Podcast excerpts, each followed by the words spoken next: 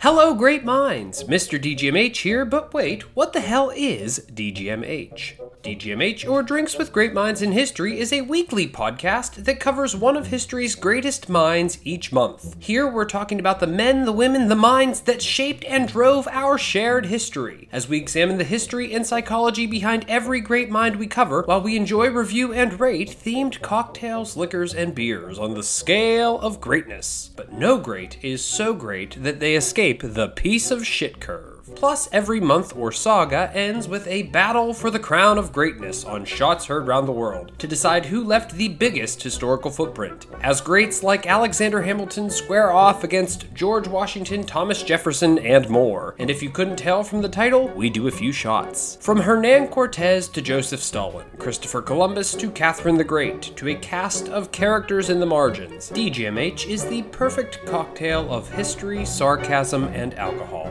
with a twist of psych and a bunch of shots along the way. So grab yourself a drink with some great minds in history. Cheers!